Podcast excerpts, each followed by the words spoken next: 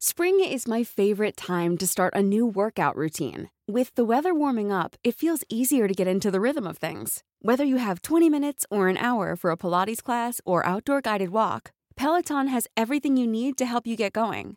Get a head start on summer with Peloton at onepeloton.com. I'm Sandra, and I'm just the professional your small business was looking for. But you didn't hire me because you didn't use LinkedIn jobs. LinkedIn has professionals you can't find anywhere else, including those who aren't actively looking for a new job but might be open to the perfect role, like me. In a given month, over 70% of LinkedIn users don't visit other leading job sites. So if you're not looking on LinkedIn, you'll miss out on great candidates like Sandra. Start hiring professionals like a professional. Post your free job on linkedin.com/people today. Jewelry isn't a gift you give just once. It's a way to remind your loved one of a beautiful moment every time they see it. Blue Nile can help you find the gift that says how you feel and says it beautifully with expert guidance and a wide assortment of jewelry of the highest quality at the best price. Go to BlueNile.com and experience the convenience of shopping Blue Nile, the original online jeweler since 1999. That's BlueNile.com to find the perfect jewelry gift for any occasion. BlueNile.com. سلام پیش از اپیزود به همه. امیدوارم خیلی حالتون خوب باشه. به یاد قدیما اومدیم دوباره قبل از اپیزود یه چیزایی بگیم ولی مثل قدیما نه. الان می‌خوام اینو بگم که قبل از شنیدن این اپیزود خیلی نکته بسیار و فوقالعاده مهمی رو می‌خوام بهتون بگم. اونم اینه که هجدهم دیماه تولد سالگرد ولادت با سعادت زنگ تاریخه و به همین مناسبت برنامه های ویژه‌ای داریم. از یک سری اتفاقات جدید قرار رونمایی کنیم و اینا کلا ولی یه نکته دیگه که هست اینه که یه اپیزود ویژه داریم به اون مناسبت که حالا دربارش زیاد توضیح نمیدم که وقتتون گرفته نشه میشنوید. اما یکی از بخش های اون اپیزود پرسش و پاسخی هست که پرسش هاش رو شما طراحی می‌کنید. حالا هر سوالی که به ذهنتون می‌رسه. توی این گونه اپیزودها معمولا فضا خودمونیه. راجع به خود من راجع به زنگ تاریخ هر چیزی که دوست دارید بپرسید دیگه. و ما بهش جواب میدیم. و طریقش هم به این صورته که در عواست هفته بعد بعد از اینکه تب و تاب انتشار این اپیزودی که الان دارید میشنوید خوابید من یه استوری می‌ذارم و هایلایتش هم می‌کنم و تا حوش مثلا یازده دوازدهم دی ماه هم بهتون وقت میدم که اونجا سوالاتتون رو بنویسید و بپرسید و من می‌خونم و بهشون جواب میدم. حالا در هر موضوعی که بود راجع به شخص میلاد نصرتی راجع به زنگ تاریخ یا کلا دیگه پرسش و پاسخهای چالشی اینطوری که معمولا توی این برنامه های خودمونی برگزار میشه. زیاد حرف نمی‌زنم دیگه بریم سراغ اپیزود. این یک داستانه. داستان پیدایش یک سرزمین. سرزمینی به قدمت بلندای تاریخ. تاریخی که در جای جای اون رد پایی از این سرزمین دیده میشه. و خیلی ها جدیدن بر این باورند که زادگاه تمدن همینجا بوده. ایران سرزمین تاریخ و سرزمین افسانه ها سرزمینی که ریشه در تمدنی باستانی به نام ایلام داره. اونقدر باستانی که حتی درباره پیشینش هم اطلاعات دقیقی در دست نیست. زنگ تاریخ قسمت 29 ایران زادگاه تمدن. ایلام قدیم.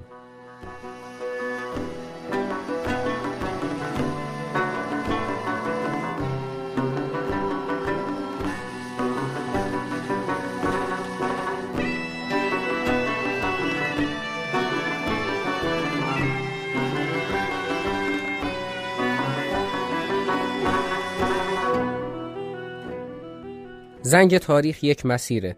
مسیر شناخت و فهم تاریخ از ابتدایی ترین و بدیهی ترین مفهومش تا گستره‌ای که یک جهان رو در بر می‌گیره. اما به زبانی خیلی ساده و خودمونی جوری که حوصله هیچ کس سر نره. برای اینکه در این مسیر ثابت قدم باشم و با قدرت ادامه بدیم نیازمند حمایت شما هستم. بهترین حمایت اینه که زنگ تاریخ رو به دوستان خودتون معرفی کنید و راجع به اپیزودهایی که میشنوید از طریق نرم افزاری که دارید بهش گوش می‌کنید نظر بدید و اپیزودها رو لایک کنید. چرا که این کار باعث میشه که اون نرم افزار زنگ تاریخ رو به دوستان بیشتری معرفی کنه. همچنین در شبکه های اجتماعی مثل اینستاگرام و تلگرام هم همراه ما باشید که بسیار انرژی بخش این کار. اگر هم دوست داشتید و زنگ تاریخ رو قابل دونستید می‌تونید ازش حمایت مالی کنید که لینک حمایت مالی و شبکه های اجتماعی در توضیحات همین اپیزود براتون قرار داده شده.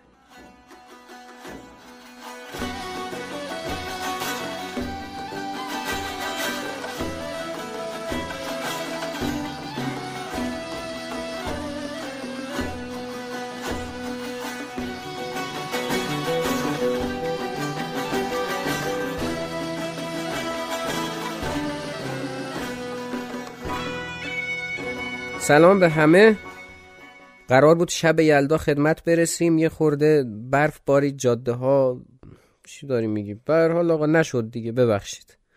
پسا پس شب یلدا رو تبریک میگم بهتون. اگر از دوستان مسیحی صدای ما رو میشنوند هم من کریسمس رو بهشون تبریک میگم و سال نو میلادی رو به هر کسی که به حال براش مهمه یعنی تحویل سال میلادی رو هم جدی می‌گیره. خلاصه به هر حال تبریک میگم و امیدوارم که سال خوب و خوشی رو داشته باشن. اما قبل از اینکه بریم سراغ این اپیزود که تقریبا مفاهیمی که تا الان یاد دادیم صفر میشه و آنچه گذشت نداریم و خودش یک باب جدیدی رو در زنگ تاریخ باز می‌کنه بگم که یه اتفاق ای که حالا در اپیزود ویژه تولد زنگ تاریخ راجبش مفصل صحبت می‌کنیم افتاده اما فعلا من زیاد روش مانور نمیدم.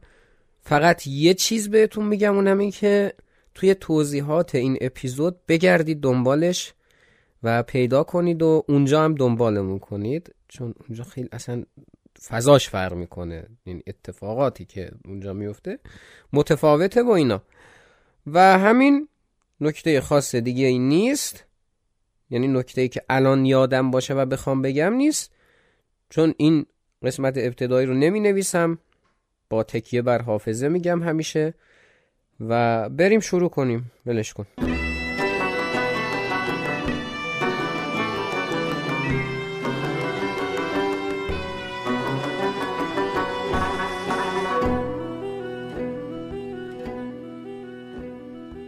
در فصل سوم زنگ تاریخ قرار شد که تاریخ ایران رو شروع کنیم. در اپیزودهای 26 و 27 تاریخ اساتیری ایران رو بیان کردیم و تاریخ رو تا اونجایی پیش بردیم که اسکندر به ایران حمله کرد و تاریخ اساتیری رو همونجا متوقف کردیم. گفتیم که زمانی که برسیم به حمله اسکندر دوباره بهش برمیگردیم خصوصا در دوره ساسانیان که حالا میشه احتمالا مثلا فصل ششم زنگ تاریخ مفصلا باهاش کار خواهیم داشت. یه اپیزود ویژه هم به همون مناسبت گذاشتیم براتون که شاهنامه فردوسی که اصلی ترین منبع اون دوتا اپیزود بود رو به صورت خیلی دقیق نقد و بررسی کردیم از جهت ادبی با حضور آی دکتر مهدی محمد قاسمی از دوستان عزیز بنده که البته صدای رو سه سال پیش نزدیک سه سال پیش دیگه در عید نوروز شنیده بودید. بعد از اونم که رفتیم بین النهرین چون که گفتیم ما برای اینکه ایران رو بشناسیم و ایلام رو بشناسیم لازمش اینه که بین النهرین رو بشناسیم و شناختیم به صورت گذرا که خیلی هم استقبال از اون اپیزود زیاد بود. من مشعوف شدم از این قضیه.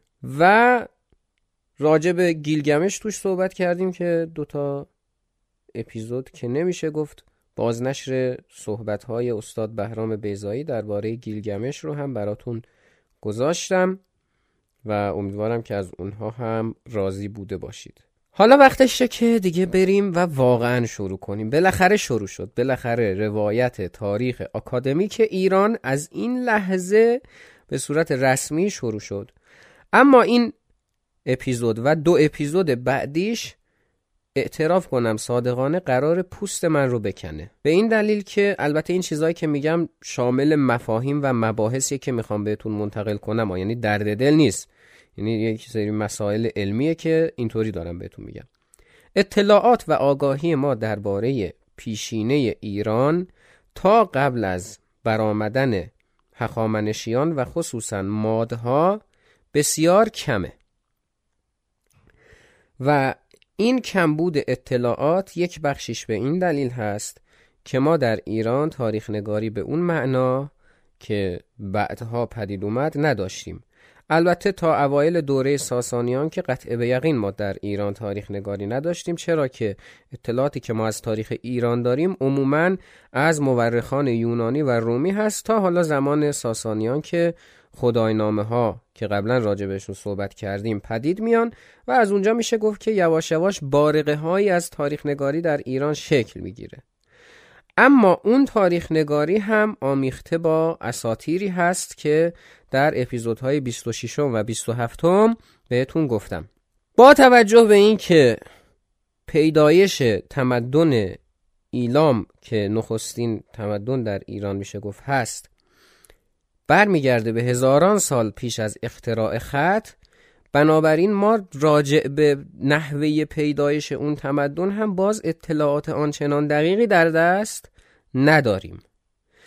و بعد از پیدایش خط هم اطلاعاتی که داریم خیلی پراکنده هست. یعنی شاید خیلی جاها من نتونم یک سلسله وقایعی رو باهاتون پیش برم. یعنی بگم خب اولین اتفاق افتاد بعد منجر به این شد بعد این اومد دنبالش و یه جورایی میشه گفت که اون جنبه روایی قضیه در این سه تا اپیزود کم خواهد بود. و انگار اینطوری در نظر بگیرید که سوار بر هواپیما هستیم و داریم بر فراز یک شهر پرواز می‌کنیم.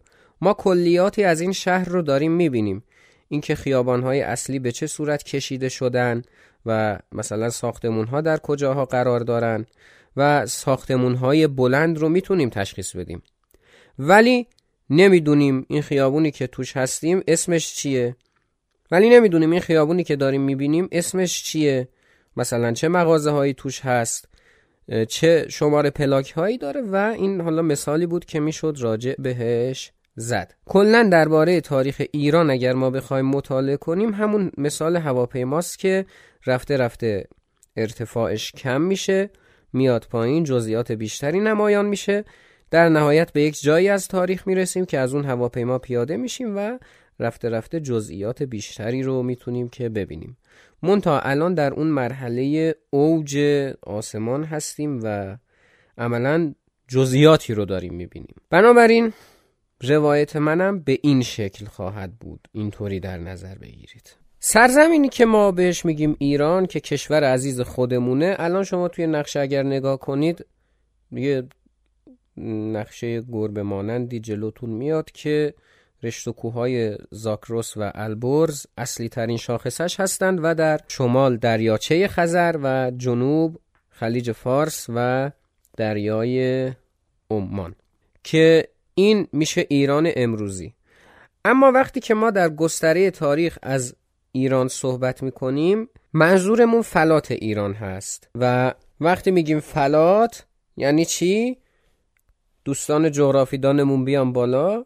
یعنی اینکه سرزمینی که کوهستانیه و یک زمین تخت هم در دل خودش داره که ایران هم همین شکلیه.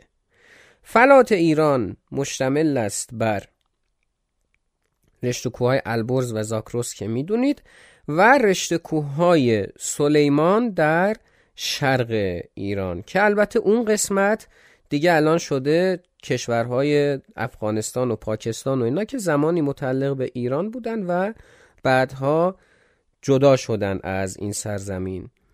و وقتی میگیم فلات ایران اینجا دیگه مرزهای جغرافیایی مد نظرمون نیست و تقسیمات سیاسی رو در نظر نمی‌گیریم. یک اسمی هست که به صورت کلی به این سرزمین اطلاق میشه. خب در طول تاریخ گستره سرزمین ایران یا از این فلات فراتر رفته و بیشتر شده یا اینکه محدودتر شده و یک فراز و فرودی رو داشته. داخل این رشته کوه ها هم یعنی اون مسلس مانندی که الان توی ذهنتون تصور کردید دشت های کویر و لوت قرار دارند که بخش اعظم فلات ایران هستند و عملا خشک هستند. بنابراین اکثر نقاط ایران آب و هوایی گرم و گرم و خشک دارند.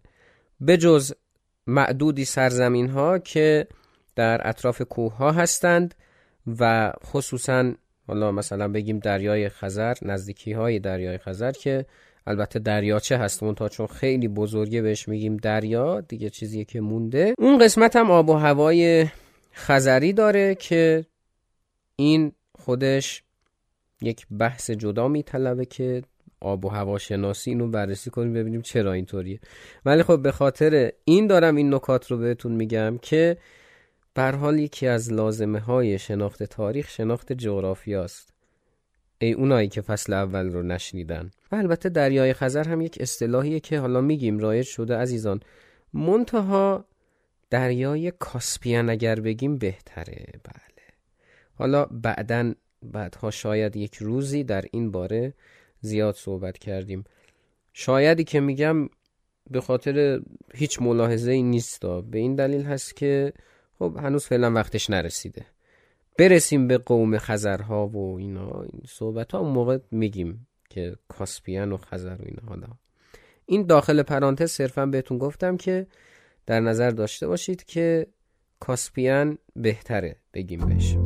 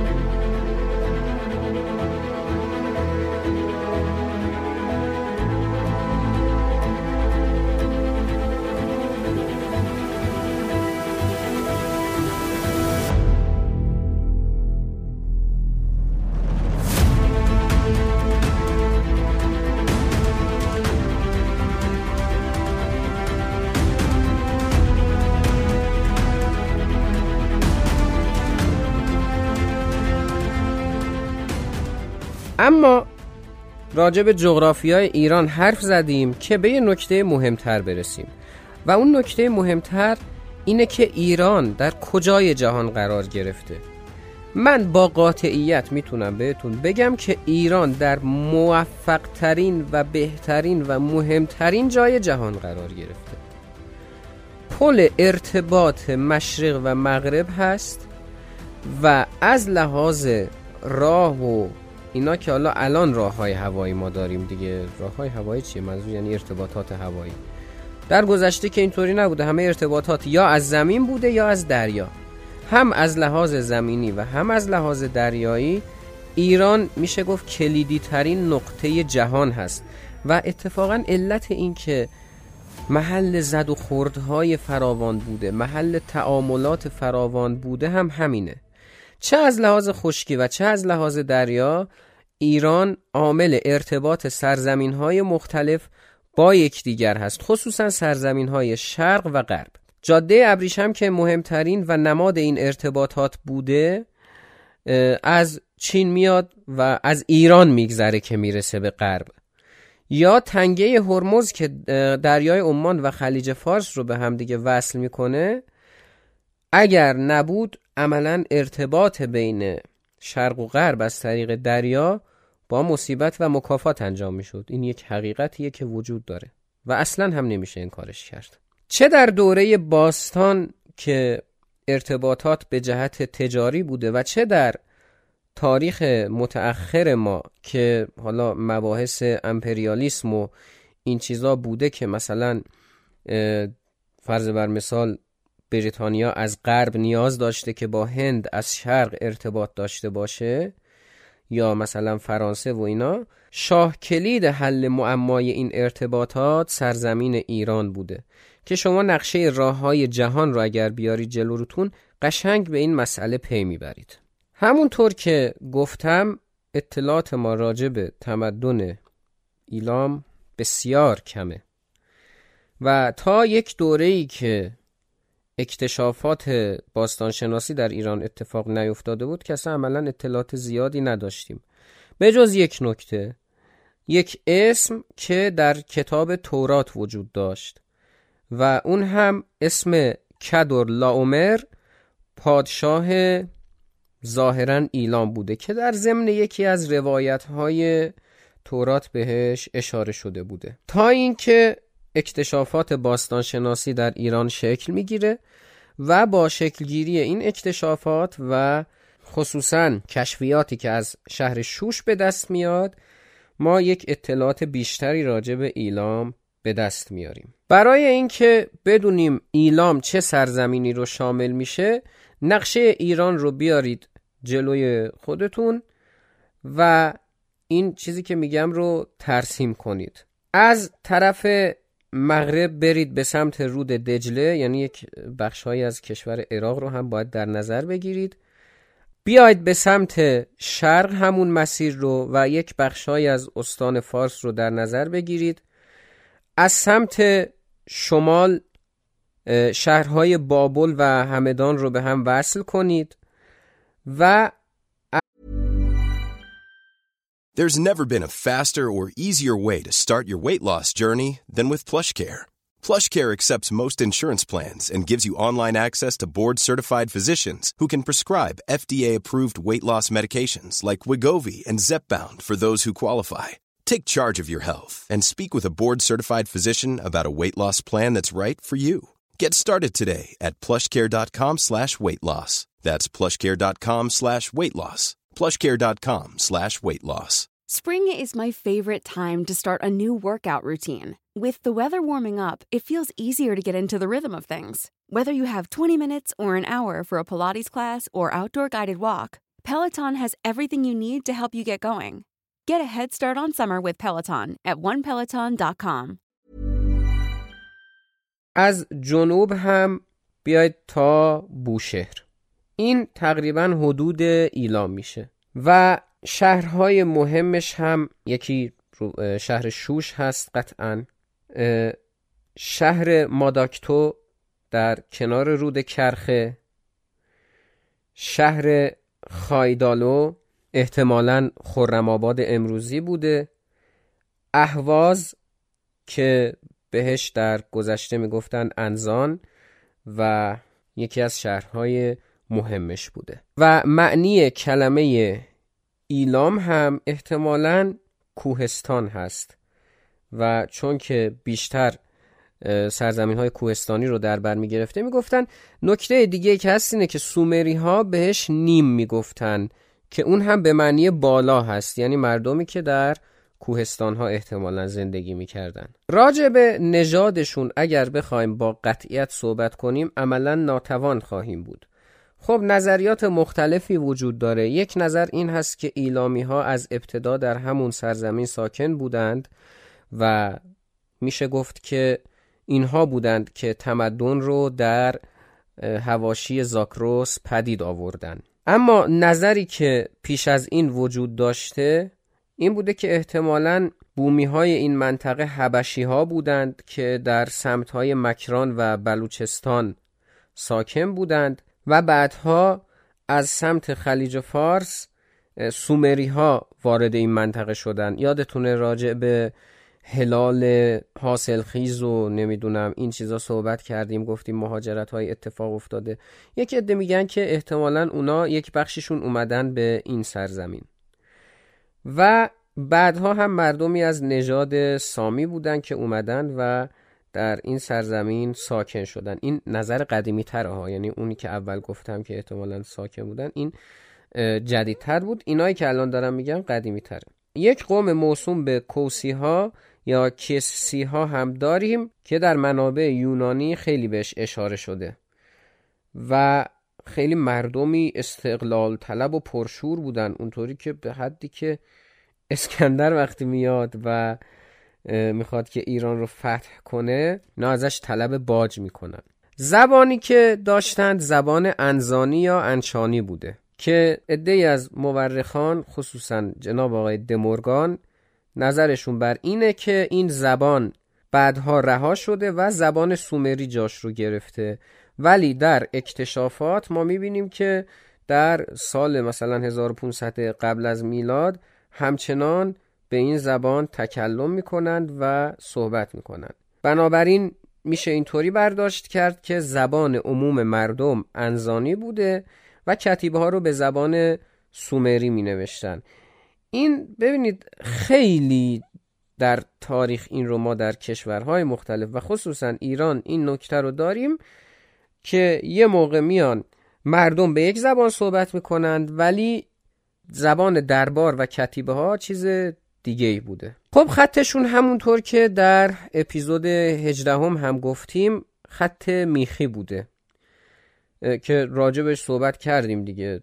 یک سری علامت ها و نمادها رو در کنار هم به شکل میخ میذاشتن و این می‌شد خط میخی.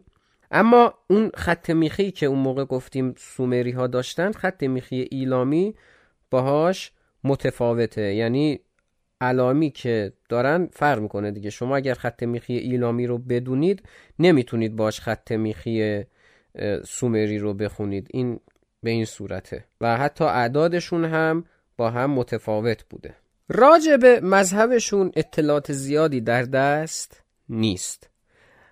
البته این که میگم اطلاعات زیادی در دست نیست یعنی خیلی ریز به ریز و جزئیاتش در دست نیستا وگرنه شما بخواید مطالعه کنید درباره مذهبشون همین کلیاتی که داریم خودش یه دنیاست. بزرگترین خدای ایلام شوشیناک بوده که پرستشش فقط و فقط و فقط محدود به پادشاه بوده. بله عزیزان در جهان باستان عبادت هم طبقاتی بوده. یعنی خدایی که پادشاهان و کاهنان میپرستیدند با خدایی که مای مردم عادی میپرستیدیم متفاوت بوده. بعد از اون رب و نوعهایی بوده که حالا بعدا بهشون خواهیم پرداخت و در ادامه هم که ارواحی بودند که خب مردم بهشون اعتقاد داشتن.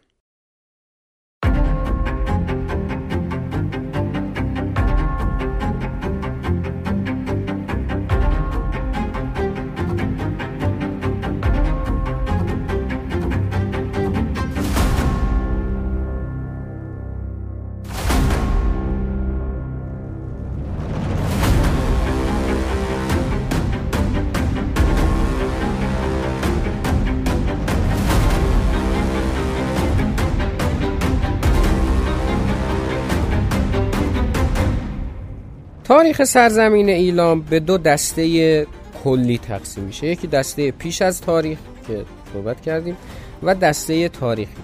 مشخصه قسمت پیش از تاریخی اون قسمتیه که هنوز خط اختراع نشده و زیاد اطلاعات دقیقی ازش نداریم که باستانشناسان شایسته تر هستند. بخوان راجع به این دوره صحبت کنن. اما دوره تاریخی که ما باش کار داریم خودش به سه قسمت تقسیم میشه. دوره ایلام قدیم که تاریخ ایلام با سومر و آکد ارتباط داره که از ابتدای پیدایش تا 2225 قبل از میلاد رو شامل میشه. ایلام میانه که تعامل ایلام با بابل هست از 2225 تا 745 و ایلام نو که کوتاهترین دوره هست از حدود 745 تا 645 قبل از میلاد. بنابراین اونجایی که من می‌گفتم که بله ما برای اینکه تاریخ ایلام رو بفهمیم باید به بین النهرین سر بزنیم دقیقا منظور چنین چیزی بود. در دوره حکومت سومری ها با ایلامی ها جنگ و زد و خورد زیادی داشتن. اولین اطلاعاتی که از زد و خورد اینها در دست ما داریم اناتوم اول هست که یکی از پاتسی های سومر بوده که پاتسی رو گفتیم دیگه در اپیزود گذشته چی بود که با حکومت ایلام جنگیده و طبق گفته خودش هم تونسته که ایلامی ها رو شکست بده. ولی خب بعد از اون حملات ریز و درشت متعددی بین ایلام و سومر انجام می شده تا اینکه در نهایت در زمان اناتوم دوم که باز یکی از پاتسی های سومر بوده مشخص دیگه ایلامی ها به خود شهر لاگاش که در اپیزود گذشته راجبش صحبت کردیم حمله می‌کنند و در نهایت حملهشون دفع میشه. زمانی که حکومت آکد تأسیس میشه که گفتیم مانیشتو بود دیگه یکی از پادشاهان مهم آکد این بزرگوار پادشاه ایلام رو اسیر می‌کنه. ببینید متاسفانه تاریخ ایلام همینطوریه. یعنی فقط یک سری وقایع مهم رو ما باید بگیم و از کنارش رد بشیم. یعنی اطلاعات بیشتری دربارش نداریم متاسفانه. تا اینکه بعد می‌رسیم به دوره سارگون که راجبش صحبت کرده بودیم و سارگون تا حول و حوش کرمانشاه امروزی می‌تونه قلمرو خودش رو توسعه بده. پس یک بخش هایی از ایلام رو هم می‌تونه تصرف کنه. این جای تاریخ متاسفانه معلوم نیست که آیا سارگون تونست ایلام رو تصرف و مطیع خودش کنه یا اینکه یک دولت وابسته به آکد شد. اما چیزی که مشخصه اینه که مردم ایلام تا مدتها به آکدیان باج می‌دادن دوباره می‌رسیم به زمانی که سومر مجددا رونق پیدا می‌کنه و نوبتی پادشاهی به نام گودا میشه که حکومت کنه. و می‌تونه انزان رو تصرف کنه و اون شهر رو مطیع خودش می‌کنه. خب چیزی که مشخصه اینه که سومری ها هی می اومدن هی نوکی به ایلام می زدن خب این قضیه ایلامی ها رو خشمگین کرد. و همین قضیه باعث شد که یواش یواش شورش هایی بر علیه سومری ها شکل بگیره. این شورش ها طبیعتا سرکوب می شدن در ابتدا ولی خب همین سرکوب ها باعث می شد که انرژی از سومری ها گرفته بشه. هی ذره ذره این اتفاق می افتاد هی شورش هی سرکوب هی شورش هی سرکوب و یک روند فرسایشی رو در سومری ها شکل می‌داد. تا اینکه در نهایت سومری ها به قدری ضعیف شدند که ایلامی ها دیگه رسما به قلمرو اونها حمله می کردن و در نهایت پادشاه سومر رو گرفتند و به اسارت بردند. در حول سال 2280 قبل از میلاد پادشاه ایلام به نام کدرنان خوندی شهر اور رو تصرف می‌کنه و بالاخره پادشاهی اون شهر رو منقرض می‌کنه و حتی مجسمه رب و نوع نانا یا ننه که از خدایان سومری بوده رو برمیداره به عنوان غنیمت به ایلام می‌بره و بعد از اون حدود 60 سال سومر بخشی از سرزمین ایلام تلقی می شده تا اینکه سلسله به نام نیسین برقرار میشه و حدود 16 نفر از این پادشاهان حکومت می‌کنن و در سال 2100 قبل از میلاد پادشاه ایلام به نام ریمسین این سلسله رو منقرض می‌کنه. در دوره این سلسله سومر و آکد یک دولت واحد شده بودند و بعد از اینکه به دست ایلامی ها منقرض شدن عملا دیگه استقلالی از خودشون نداشتن. چرا که در میان ملل مختلف حکومت های مختلف حل شدن میشه گفت و دیگه اون معنی قومیت خودشون رو از دست دادند. اما خب سومری ها با وجود اینکه منقرض شدن خب خدمات بیشماری به بشریت کردند اختراع خط گفتیم کار سومری ها بوده. اولین بار قوانین رو حالا راجبش صحبت کردیم. اینا وضع کردند و در زمینه علوم هم که خیلی وضعشون خوب بوده دیگه.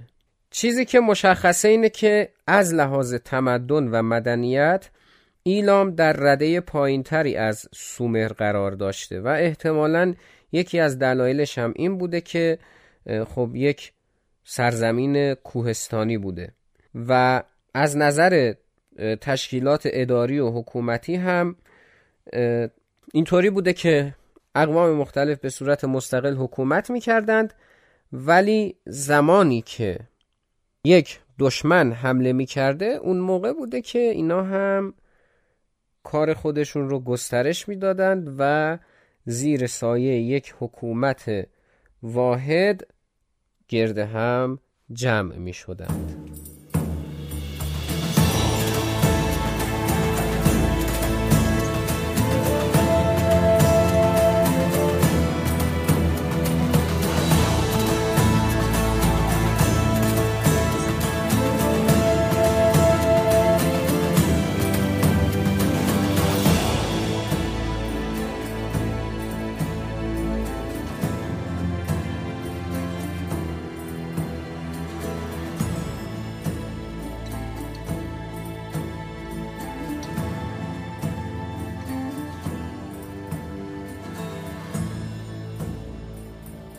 متاسفانه یا خوشبختانه خیلی زود شنیدید این آهنگ که مباحث ما به اتمام می‌رسه و اینا. متاسفانه من یعنی خیلی زیر و رو کردم که راجع به ایلام قدیم اطلاعات بیشتری بهتون بدم. نشد. چون خیلی پیچیده تر از اینی می‌شد که شنیدید و اصلا نمی‌شد جمعش کرد واقعیتش. و اینه که ترجیح دادم راجع به ایلام میانه و ایلام نو بیشتر صحبت کنم که اگر چیزی بود که بتونم ارجاعتون بدم به گذشته این کار رو انجام بدم.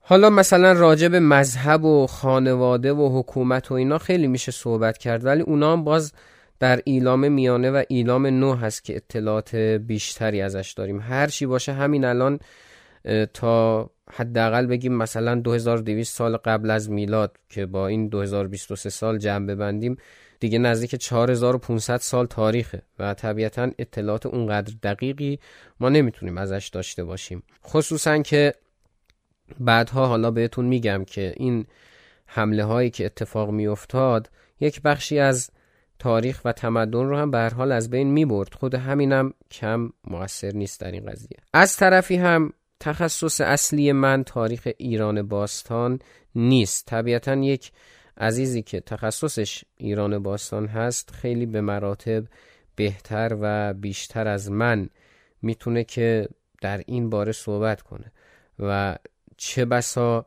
یک دوستی رو پیدا کنم که تخصصش ایران باستان باشه و یک گفتگوی مفصلی هم در این باره داشته باشیم. منتها الان به لحاظ فنی نمی‌دونم که چنین کاری رو بتونم انجام بدم یا نه ولی حتما سعی می‌کنم که اگر شد این کار رو براتون انجام بدم و دعا کنید که بشه. نکته خاصی نیست. این آخرین اپیزودی بود که قبل از سه سالگی زنگ تاریخ تقدیمتون شد. و این آخرینه خورده شکدار بود. نمی‌دونم. هجده همه دی ماه اپیزود ویژه داریم. خیلی اتفاقات جدیدی در زنگ تاریخ قرار بیفته که در اون اپیزود براتون میگم. صحبت های خودمونی بسیاری داریم. می‌خوام بشینم از خودم بگم براتون. حالا اینقدر مثلا چقدر مهمه که از خودم بگم مثلا چه نقطه روشنی در زندگی شما ایجاد می‌کنه و اینا. بس خود تخریبی. به هر حال هست دیگه. معمولا در تولد پادکست ها از این اتفاقات میفته ما هم دیگه گفتیم بذار ببینیم چه شکلی میشه دیگه. سال اولش که یه live ی در خدا بیامرز live cast CastBox داشتیم که خوب بود. محمد پور رشیدی عزیز از طنز پردازی یهو اومد ما رو سورپرایز کرد کلا. اصلا انتظارش نبود. یعنی طوری بود که یهو اومد فقط و چقدر ما ذوق کردیم چقدر گفتیم خندیدیم. سال دومش که سال خوبی نبود. برای خود من به لحاظ تغییرات در زندگی سال خوبی بود ولی خب به طور کلی اون اتفاقی که باید میافتاد نیفتاد ولی امسال قرار هست که طور دیگری همه چیز رو پیش ببریم. و امیدوارم که تا به اینجا راضی باشید از اینجا به بعد هم راضی باشید. اگر اینستاگرام زنگ تاریخ رو follow نکردید اون بحثی که اولش گفتم قرار سوال و اینا جواب بدیم و اینا اون در اواسط هفته بعد اتفاق خواهد افتاد. پس اینستاگرام زنگ تاریخ رو که ID ش زنگ تاریخ پادکست دیگه. و حالا توی توضیحات اپیزود هم می‌ذارم. follow کنید که اگر دوست داشتید سوالی در ذهنتون هست از میلاد نصرتی از زنگ تاریخ هر چیز دیگه که دوست داری جواب داده بشه بپرسید تا در اون اپیزود ویژه بخونم و جواب بدم. نکته خاصی نیست. دیگه حرفایی که همیشه می‌زدم تکرار مکرراته.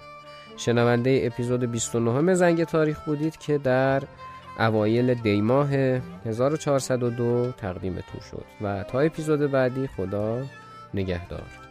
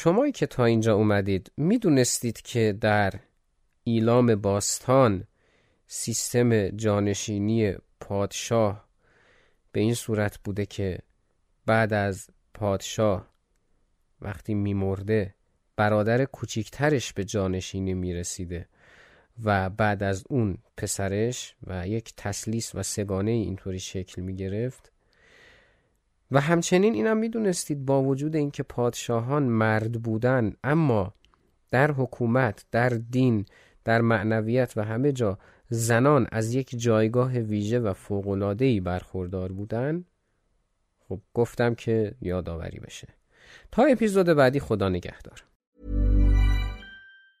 Hey, it's Danny Pellegrino from Everything Iconic. Ready to upgrade your style game without blowing your budget? Check out Quince. They've got all the good stuff, shirts and polos, activewear and fine leather goods, all at 50 to 80% less than other high-end brands. And the best part? They're all about safe, ethical and responsible manufacturing. Get that luxury vibe without the luxury price tag. Hit up quince.com slash upgrade for free shipping and 365-day returns on your next order. That's quince.com slash upgrade. Even when we're on a budget, we still deserve nice things.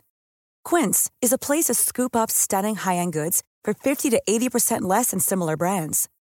They have buttery soft cashmere sweaters starting at $50, luxurious Italian leather bags, and so much more. Plus, Quince only works with factories that use safe, ethical, and responsible manufacturing. Get the high-end goods you'll love without the high price tag with Quince. Go to quince.com/style for free shipping and 365-day returns.